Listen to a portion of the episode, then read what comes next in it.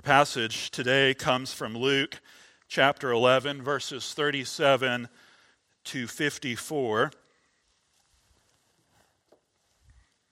Luke chapter 11, verses 37 uh, to 54, returning to our study in the gospel according to Luke. Let me encourage you now to give your attention to the reading of God's word. Luke chapter 11, beginning in verse 37. While Jesus was speaking, a Pharisee asked him to dine with him. So he went in and reclined at table. The Pharisee was astonished to see that he did not first wash before dinner. And the Lord said to him, Now you Pharisees cleanse the outside of the cup of the, and of the dish, but inside you are full of greed and wickedness. You fools! Did not he who made the outside make the inside also? But give as alms those things that are within, and behold, everything is clean for you. But woe to you, Pharisees! For you tithe mint and rue and every herb, and neglect justice and the love of God. These you ought to have done without neglecting the others. Woe to you, Pharisees, for you love the best seat in the synagogues and greetings in the marketplaces. Woe to you, for you are like unmarked graves, and people walk over them without knowing it. One of the lawyers answered him, Teacher, in saying these things, you insult us also. And he said, Woe to you, lawyers, also! For you load people with burdens hard to bear, and you yourselves do not touch the burdens with one of your fingers. Woe to you! For you build the tombs of the prophets whom your fathers killed. So you are witnesses, and you consent to the deeds of your fathers, for they killed them, and you build their tombs. Therefore also the wisdom of God said, I will send them prophets and apostles, some of whom they will kill and persecute, so that the blood of all the prophets shed from the foundation of the world may be charged against this generation. From the blood of Abel to the blood of Zechariah, who perished between the altar and the sanctuary. Yes, I tell you, it will be required of this generation. Woe to you, lawyers, for you have taken away the key of knowledge. You did not enter yourselves, and you hindered those who were entering. As he went away from there, the scribes and the Pharisees began to press him hard and to provoke him to speak about many things, lying in wait for him to catch him in something he might say. Would you bow your hearts with me in prayer?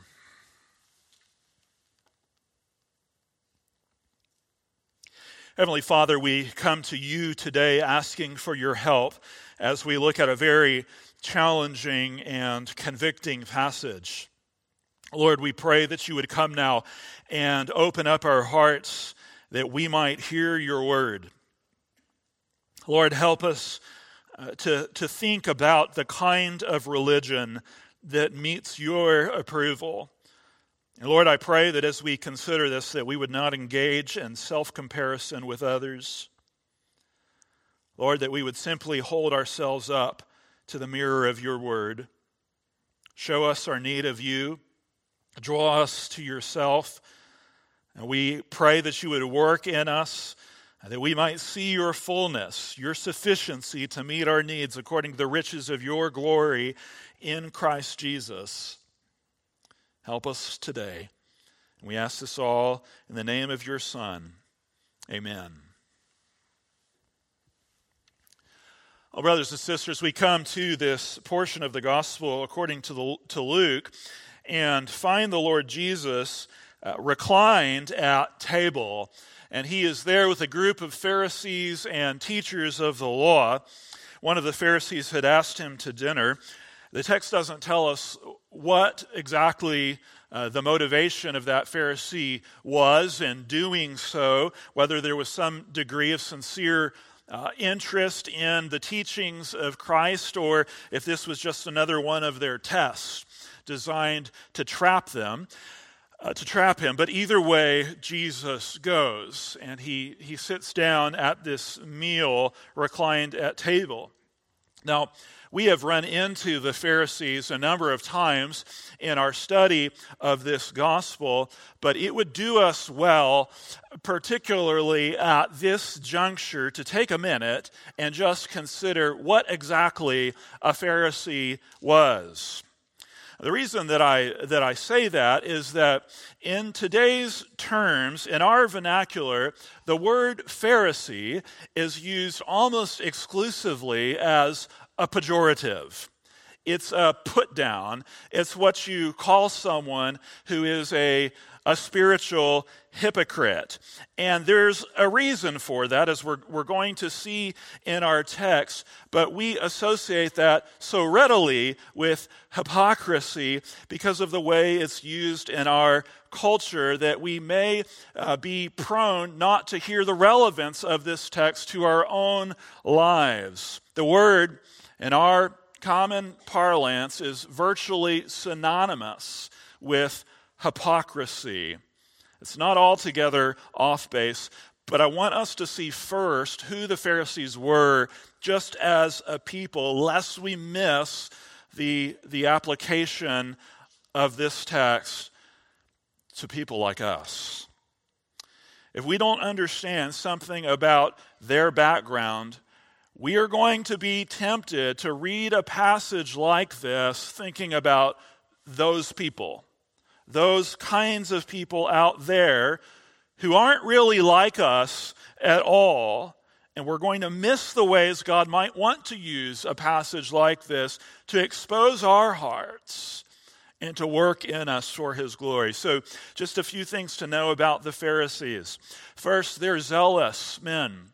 They're zealous about the things of God. The Pharisees were a religious sect uh, that were serious about the faith. They were, in some sense, like uh, fundamentalists today, in the best sense of, of, the word, that they wanted to hang on to those fundamentals of the faith that they felt other people in the Jewish community had left behind. They were devout. Uh, they were very serious about their religious duties.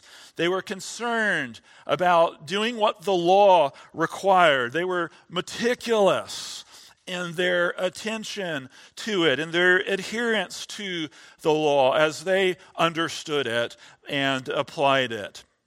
They were also separatists. The word Pharisee means set apart. And so they wanted to distinguish themselves, not just from the world, not just from uh, Gentile, unbelieving peoples, but from the rest of Israel too, who had grown too secular for their, for their liking. Now, I preface our examination of this passage with that introduction simply to offer you this proposal that we actually have much more in common with the Pharisees than we might be apt to think. Our commitment to the things of God, our desire to take seriously the Word of God in every respect, our desire to have a high view of Scripture, even our tendency to think of ourselves with a bit of a, a separatist uh, mentality, a separatist mindset. Those of us in the Reformed Baptist camp um, have historically, for hundreds of years, have been known as particular Baptists uh, for a reason, for our desire to rightfully distinguish ourselves from some other positions that we don't believe to be biblically warranted, and yet, all of this means that we are we may be forced to uncomfortably admit we have much more in common uh, with the Pharisees than we might like to say. None of the things that I mentioned, having a high view of the Word, uh, being uh, particularist on particular positions necessarily give way to the kind of errors that the Pharisees came to be known for, but we have in place a number of stated commitments and positions that, apart from a vibrant and living relationship with the Lord Jesus Christ, can actually prove to be the seedbed for spiritually ruinous hypocrisy. We care about doctrine. We have a high view of God. We want to honor the Lord's day and keep it holy. We want to know how His Word applies to our lives, every aspect of it. But here's the danger we often think of ourselves as doing those things over against those professing believers who don't. And so, in that sense, we have already primed the pump, if you will, for the kind of uh, pretension and hubris that we often associate the Pharisees with. Do you see the danger there? Do you see the, the, the connection? And yet, because this word Pharisee has come to be used in this almost exclusively pejorative sense, the irony and the danger is that we can actually find ourselves standing over them as we read a passage like this, wagging our finger, so to speak, not reason that not, not realizing that we've already uh, fallen into the same trap of spiritual pride and blindness and hypocrisy that they were known for. And I realize that starting off a sermon like this has the potential to set everyone on edge before we've even really gotten into the text before but i want at all but i, I want us so earnestly to see that we are subject to the danger that we see in them that we might be warned away from it. And I take comfort from the fact that Jesus spoke with such candor and even such directness and uh, forcefulness to the issue that we can just open up this text today and ask the Lord to expose our own hearts, use it for our good in our lives. So go to the text with me. The Lord has been invited to this meal by a Pharisee.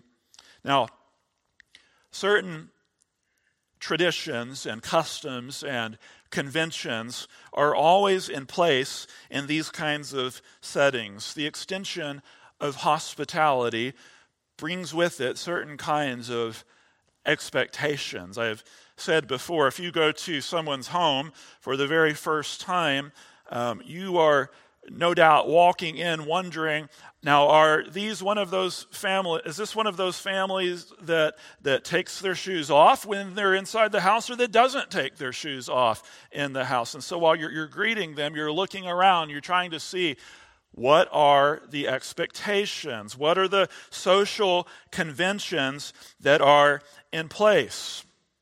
Well jesus is going to get, go against established convention in a very big way in this passage. He is going to denounce and decry the emptiness of vain, hollow religion, and he's going to do it all around the dinner table of his host.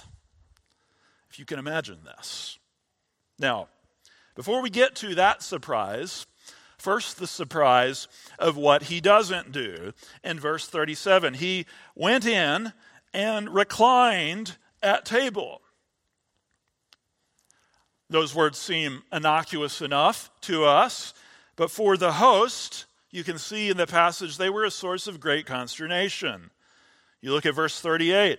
The Pharisee was astonished to see that he did not first wash before dinner. He was astonished.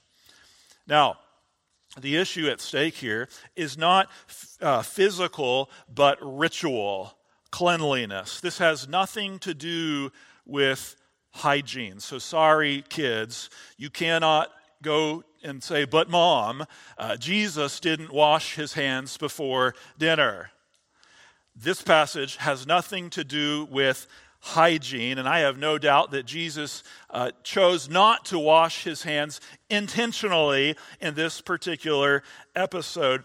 This is just one of the many things the Pharisees had developed as what they understood to be an implication of the law, which over time had become so enshrined in the, the traditions that they associated with the faith, they had become so uh, inseparably linked to what they understood it to mean to follow God, to be a part of authentic Judaism, that to not practice them was to tread on sacrilege.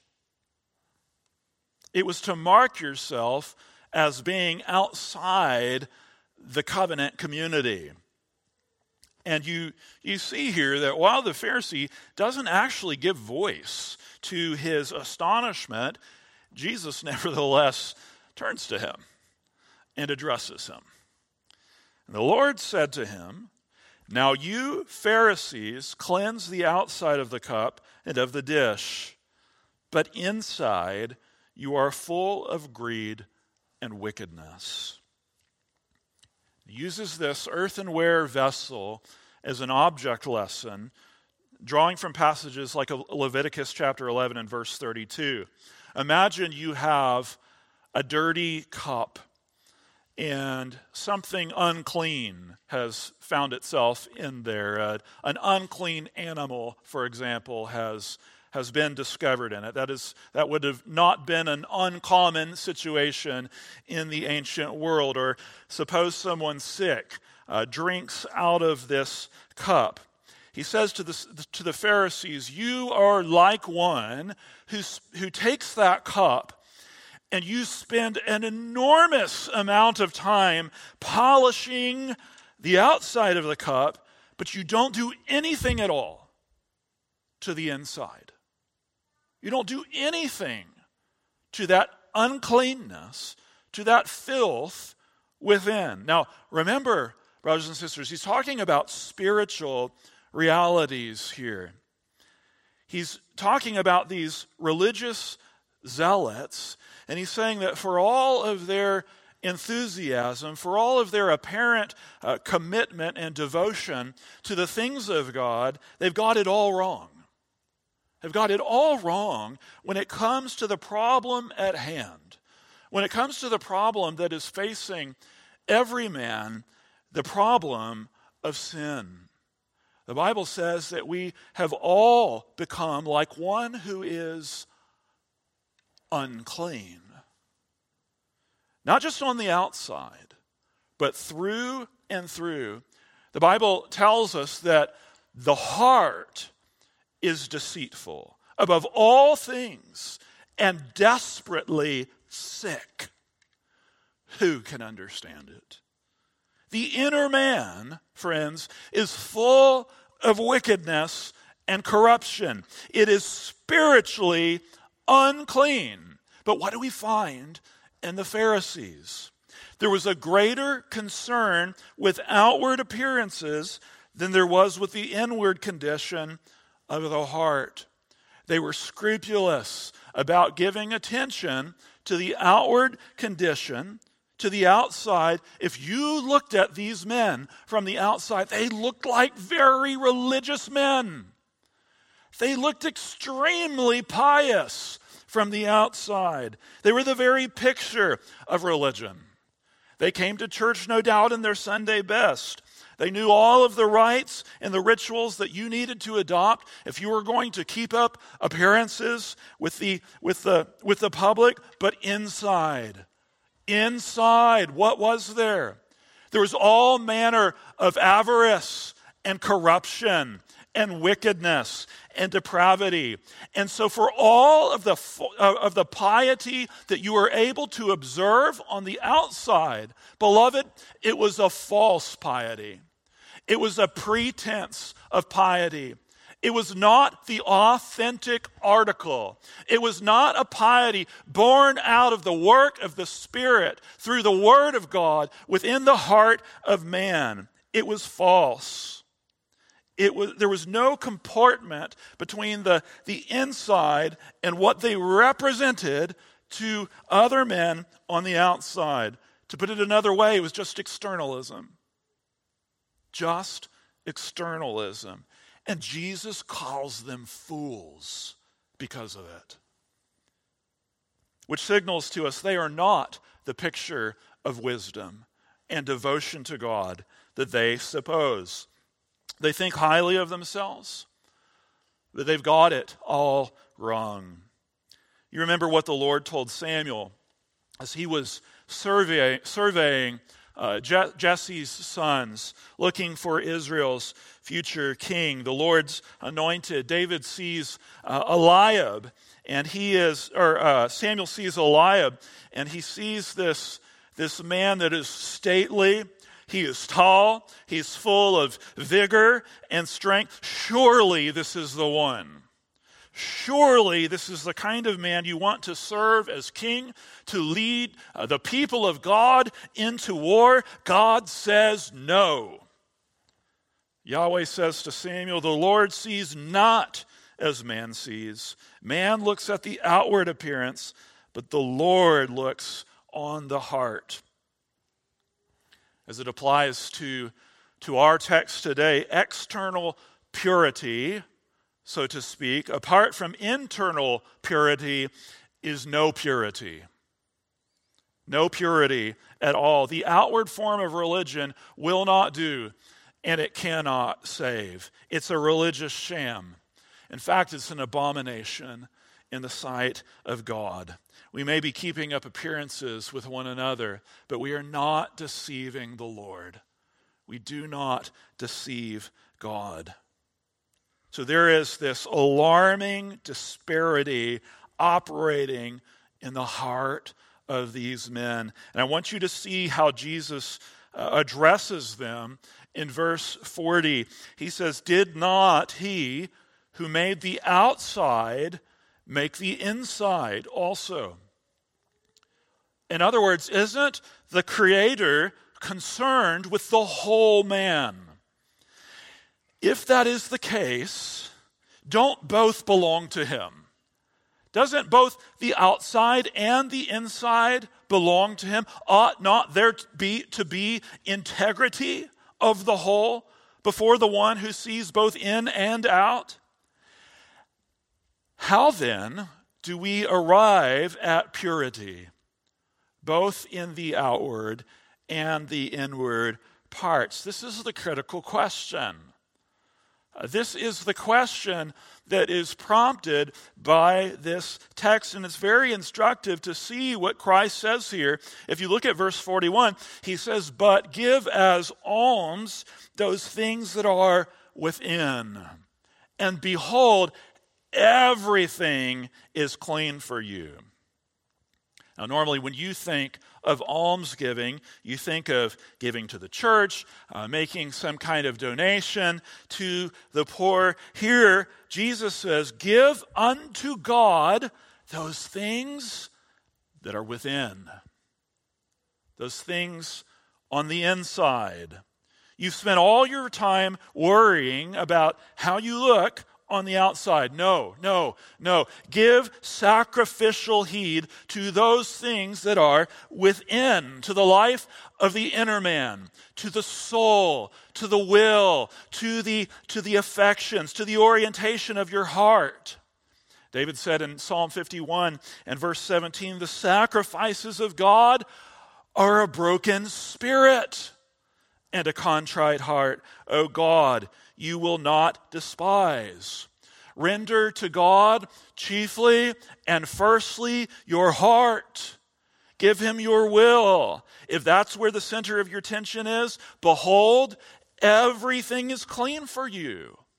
The rest will fall into line because there will be integrity of the whole. So notice this Jesus does not say, Look, you've done a great job on the outside. What you need to do now is just to give some attention to the inside. He doesn't do that. Actually, what he says here is you have a contradiction in terms. Religious externalism is no substitute for the inward transformation of the heart.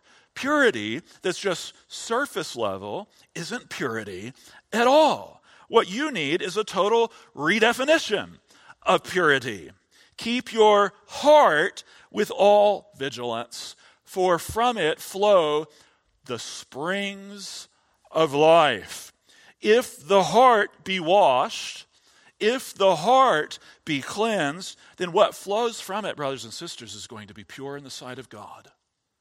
It's going to be pleasing in His eyes. Everything that flows out of the heart, everything that proceeds from the inner man, is going to be clean. It's going to be honorable in the sight of God.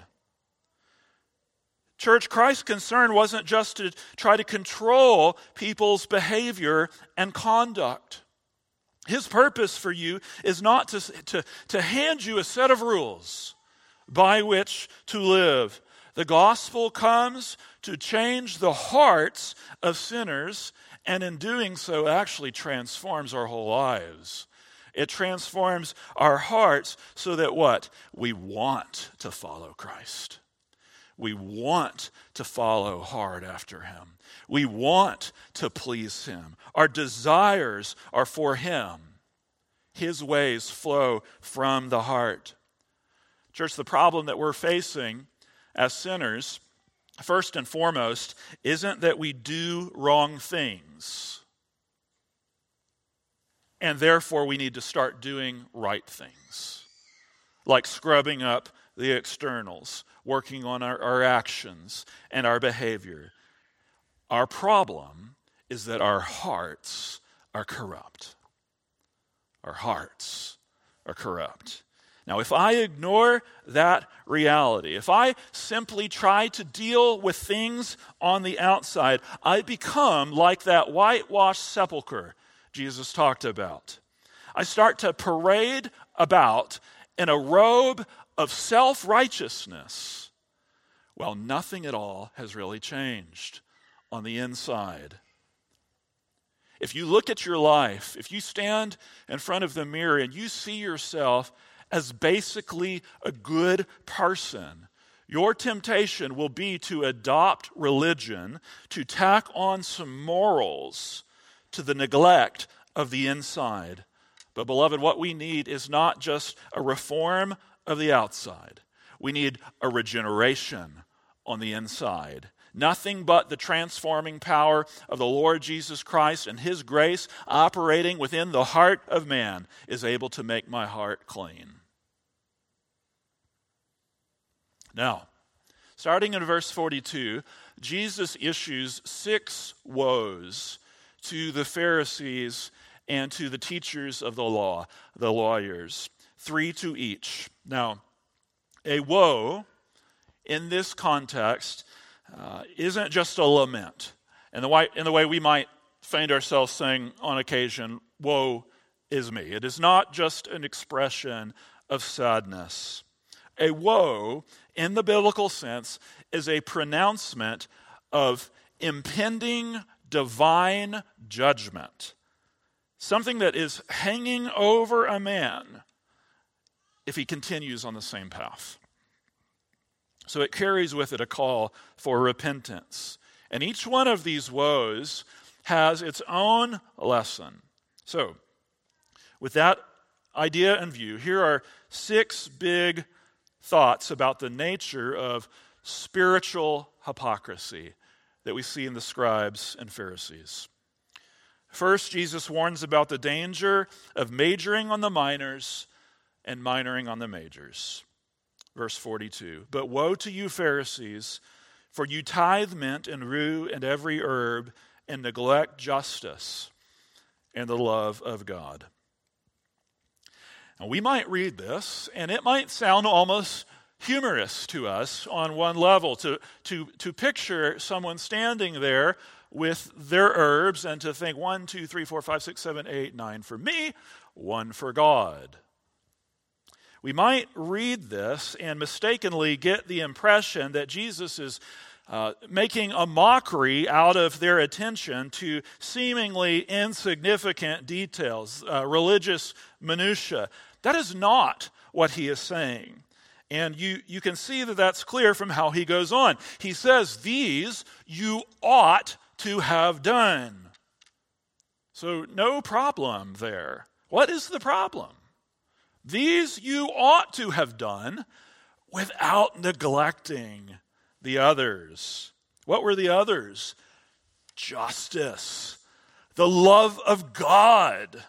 What a massive oversight that is. Not just an oversight, but what a, what a terrible incongruity in the life of a man who gives such attention to these relatively insignificant details, to the neglect of justice and the love of God. To give such scrupulous attention to these kinds of minor details, while at the same time you show injustice to the fatherless and to the widow and to the orphan, or you fail to show kindness and mercy to brothers and sisters in the Lord Jesus Christ, let alone have our hearts devoid of the love of God. What a farce that kind of religion is. What a mockery that makes out of the Christian faith. And yet, how easy this is to do. How easy this is to focus all of our, our energy and our attention on relatively small things to the exclusion of the weightier matters of God's law. Not that tithing's not important. Not that giving's unimportant. Not that some parts of God's word can be safely ignored. But when it comes to the love of God and of neighbor, if we are preoccupied, if we're pre- preoccupied with relatively minor things, we have deceived ourselves about the nature of pure and undefiled religion before the Lord. We could say it this way if we think of ourselves as very religious people. But the heart doesn't spill over with warm affection for the Redeemer and our fellow man. We need to start asking ourselves whether we really know God at all. The Bible tells us that whoever loves has been born of God and knows God, not whoever tithes out of their spice drawer. Whoever loves has been born of God and knows God. Anyone who does not love does not know God because God is love. If affection for God isn't self evident in our lives, it's time to get on our knees. It's time to begin to examine ourselves and see where we stand with God. Cry out to Him for a work of the Spirit within our hearts. If we devote ourselves to a list of religious to dos while our heart is cold toward man, toward God, how does God's love abide in us? Even spiritually dead, unregenerate men are able to do good works. You realize that, friends? You can give you can tithe. You can participate in all manner of outward acts of righteousness. But if it is not motivated by a love for God, an appreciation of the free grace of the gospel found in the Lord Jesus Christ, a desire to see his justice and righteousness established in the earth, it's hypocrisy. It's moralism. It's a man made righteousness. And it will lead to a false confidence as you think about standing before the Lord Jesus Christ. It's one that's based on moralism, on your works, not the finished work of Christ. Our only hope is to be found in Him, in Christ, not having a righteousness of our own that comes from the law, a righteousness that is based in what we do and the things that, that we say and how we look before other men, but that which comes through faith in Christ, the righteousness of God that depends on faith. It's our only hope. Number two, spiritual hypocrisy is marked by a desire for the approval of man more than the approval of God. Jesus says in verse 33, uh, 43 Woe to you, Pharisees, for you love the best seat in the synagogues and greetings in the marketplaces. The Pharisees' service and uh, devotion to God was a thinly veiled guise, beneath which was a craving for applause, a lust for the approval and esteem of men. Uh, their so called ministry was discharged uh, with this uh, carefully uh, careful eye toward how they could exact the most praise out of other men, not to bring gl- glory and honor to God, but glory and honor to themselves. That meant that when they uh, went to the synagogue, they did everything they could to make sure that they were seated up front uh, with all of the dignitaries where everybody could see them lay eyes on them. Their hearts were thrilled at the idea of being greeted in the marketplace. The idea here is not just that someone would come and say hello. Uh, Jesus says it even more explicitly in Matthew 23 that they loved the idea of being publicly called rabbi, having that, that title affixed to their name in front of, in front of all. There's nothing wrong uh, with giving honor to whom honor is due. But when that is what your heart craves, when you find yourself longing for the praise of man more than you do the praise of God, you're after the self exaltation instead of the exaltation of the Lord. There you have found your idol. There you have found the God that you adore. Now, how do we know whether this kind of a, hypocrisy has infected our souls? How do we know whether this is present in our lives? One of the ways that we examine ourselves is by asking, Am I the same person in private as I am in public? Is the zeal and enthusiasm that I have before men in my prayers, in my service, in my singing, in my giving? Is it, is it mirrored in my private devotion to God when no one else but Him can see? When it's just me and the Lord together. That will tell you whose approval you most long to have. Thirdly, Pharisaism has a corrupting effect on others. Jesus says, Woe to you, for you are like unmarked graves, and people walk over them without knowing it. This, as of yet, is the most damning of all. Here you have a picture of someone who, spiritually speaking, is like a corpse lying in an unmarked grave, and they're just waiting for someone to unwittingly walk over them, in which case, under the old covenant, they would become ceremonially unclean. Uh, ceremonially, ceremonial cleanliness was a picture under the old covenant of the spiritual purity that was necessary to come before the presence of God. Well, this is what spiritual hypocrisy does it has a corrupting influence on the souls of men. Now, hold on to that idea for a minute and contrast that with the public image that the, the Pharisees had, these elite religious leaders, paragons of virtue, holiness. You begin to see what Jesus is saying here. Not only are they not the exemplars of religious purity, but they're actually defiling other people. Spiritual hypocrisy is a cancer in the church. It teaches others to be pretenders of piety. Lloyd Jones said that this was the chief plague of the evangelical faith spiritual hypocrisy. It is more dangerous, more alluring than rank sin because it seduces us into thinking we're spiritually alive. when we're dead. Where it exists, it poses a real risk of contaminating others, Jesus says.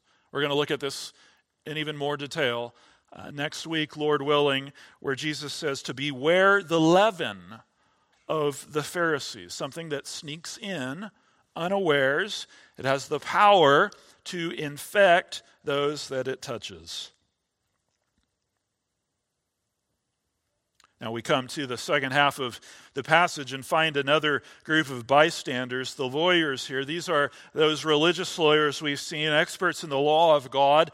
Uh, sometimes they're called scribes in the Bible. Think of them like doctors of theology, they're Bible scholars.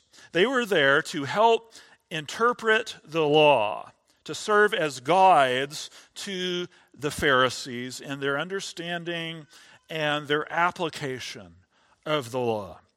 So one of these men, one of the lawyers, pipes up, and it's a little bit humorous there in verse 45, where he says, Teacher, in saying these things, you insult us also.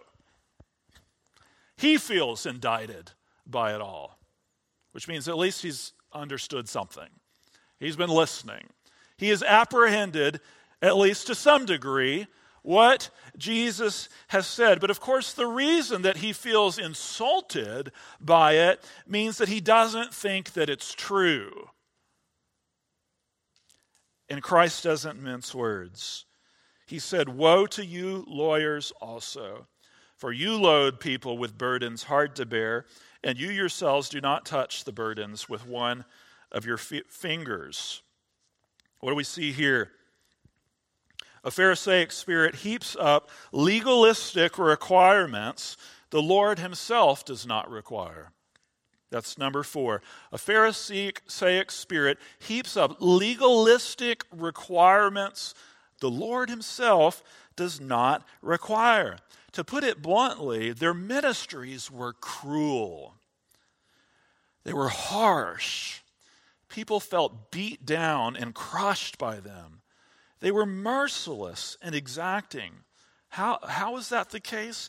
Well, they loaded all of these, the, the, these people, the, the Jewish people, down with man made traditions, with the legislation of extra biblical commands. They read into the scriptures. And where the Lord had set the consciences of men free, where the Lord said liberty, uh, these teachers of the Lord said law. They gave more and more rules. On top of that, they didn't take on the burdens themselves. They didn't practice what they preached. They gave this, these people a list of rules and said, Here, do this, but they didn't come alongside them. What a tragedy that kind of ministry is. They didn't come alongside to encourage them, to build them up. They just issued them from on high.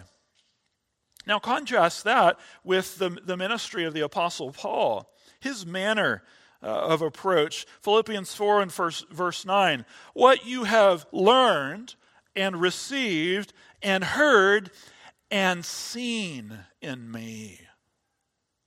Practice these things. What a blessing to have uh, those that we can look up to who, have, who, who are able to say, by God's grace, uh, what you have learned and received and heard and even seen in me. Practice these things. The scribes loaded people down with burdens hard to bear. How different that is from authentic gospel ministry. Gospel ministry targets the heart. It doesn't start with rules and regu- regulations. It does bring the law of God to bear, but it doesn't stop there. It points men to the glory and the beauty and the compassion of Christ, to his grace, to his goodness, and to his love. One old hymn writer said this Run, John, and work, the law commands, yet finds me neither feet nor hands but sweeter news the gospel brings. It bids me fly and lends me wings. How wonderfully different are Christ's ways from the ways of men. A bruised reed he will not break. A smoldering wick he will not quench.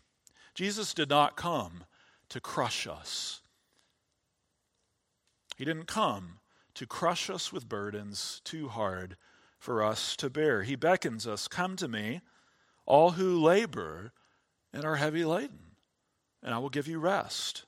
Take my yoke upon you and learn from me, for I am gentle and lowly of heart, and you will find rest for your souls.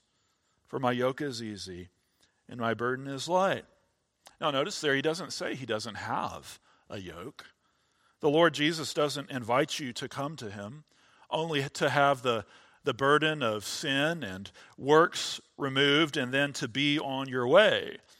He has a yoke. He aims to, to bind you to himself. His purpose for you includes his loving, sovereign care and lordship, directing the course of your life. So there is a yoke, but it's not a difficult yoke.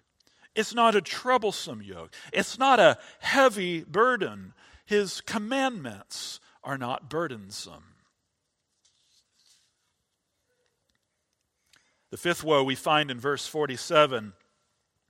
Jesus says, Woe to you, for you build the tombs of the prophets whom your fathers killed. This may, may seem a little bit confusing to us at first because it looks like they are paying tribute to the prophets that came before him. And that's actually the point here. Jesus is using irony. On the surface, it looks like these men are venerating uh, God's mouthpieces of old. But Jesus takes that idea and he plays off of it. And he says that, well, by doing so, you're actually witnessing to the fact that you are in league with your fathers who killed them. It's like saying, with every stone that is erected, better off dead than alive. You could summarize the lesson here by saying spiritual hypocrisy builds a monument to a legacy of unbelief. Jesus traces the redemptive history of God from Abel to Zechariah. This is not uh, Zechariah, the father of John the Baptist. This is uh, Zechariah, the last prophet to die uh, in the Old Testament. You can read about him in Second Chronicles chapter 24. He met his end at the hand of King Joash.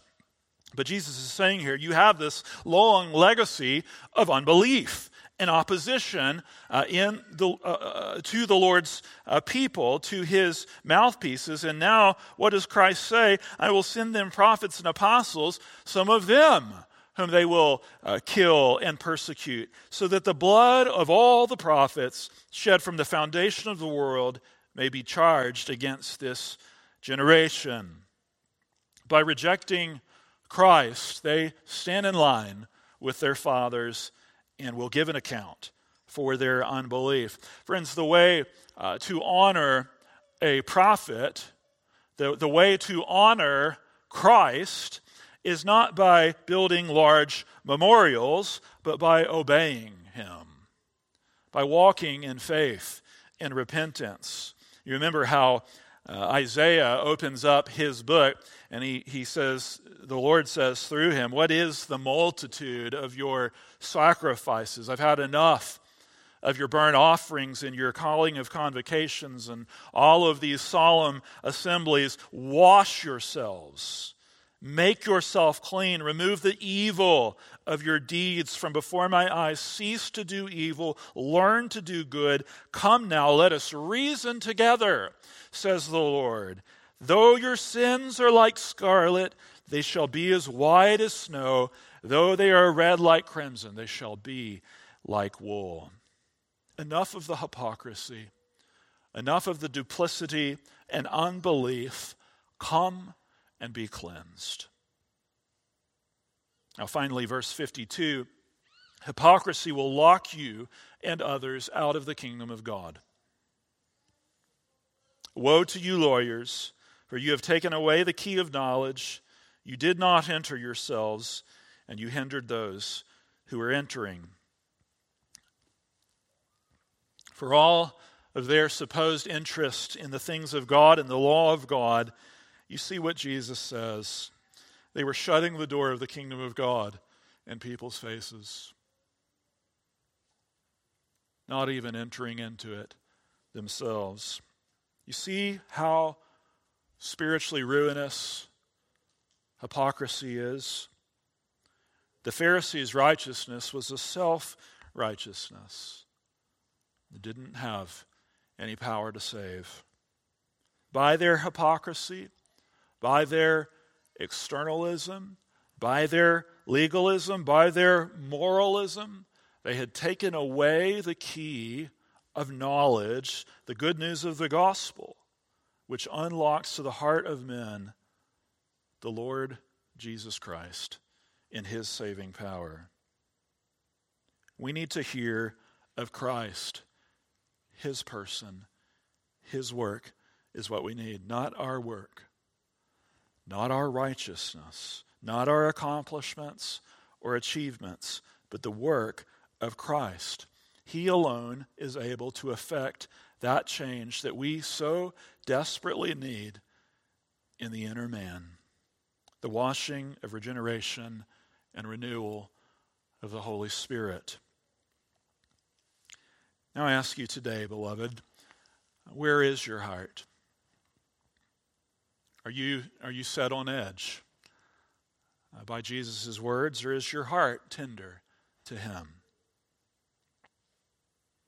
Do you see the potential, or maybe even the, the reality of spiritual hypocrisy within your heart?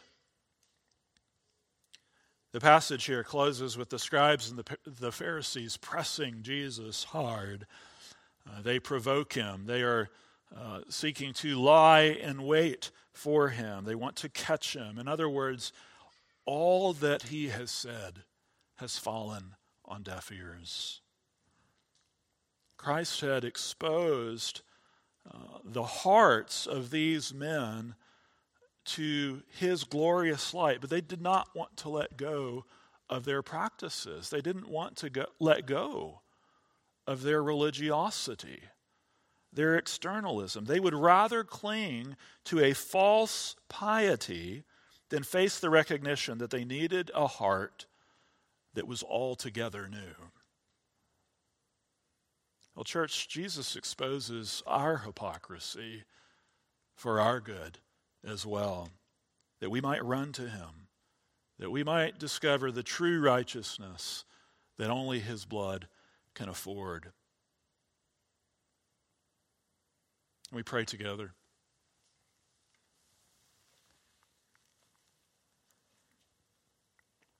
Father, we bow our hearts to you as those who uh, find ourselves very much in need of your mercy.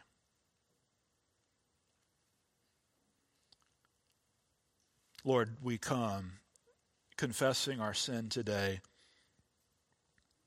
We come acknowledging that we are far more like the Pharisees than we want to admit. God, we pride ourselves in what we know. Our flesh likes to uh, compare ourselves to others, to take note of how good we are and how much others have failed. Lord, we find ourselves longing for the praise of men more than we long for your con- commendation. I pray that you would forgive us. God, I pray that you would wash us clean. Lord, I pray that you would cleanse us and renew our hearts. Sanctify us, God, for your name's sake. Lord, I pray that our purity would be a sincere and true purity. God, I pray that we would render to you first those things that are within the inner man, that the lives that we lead would be pure and pleasing in your sight, that you would get glory from your church. In Jesus' name, amen.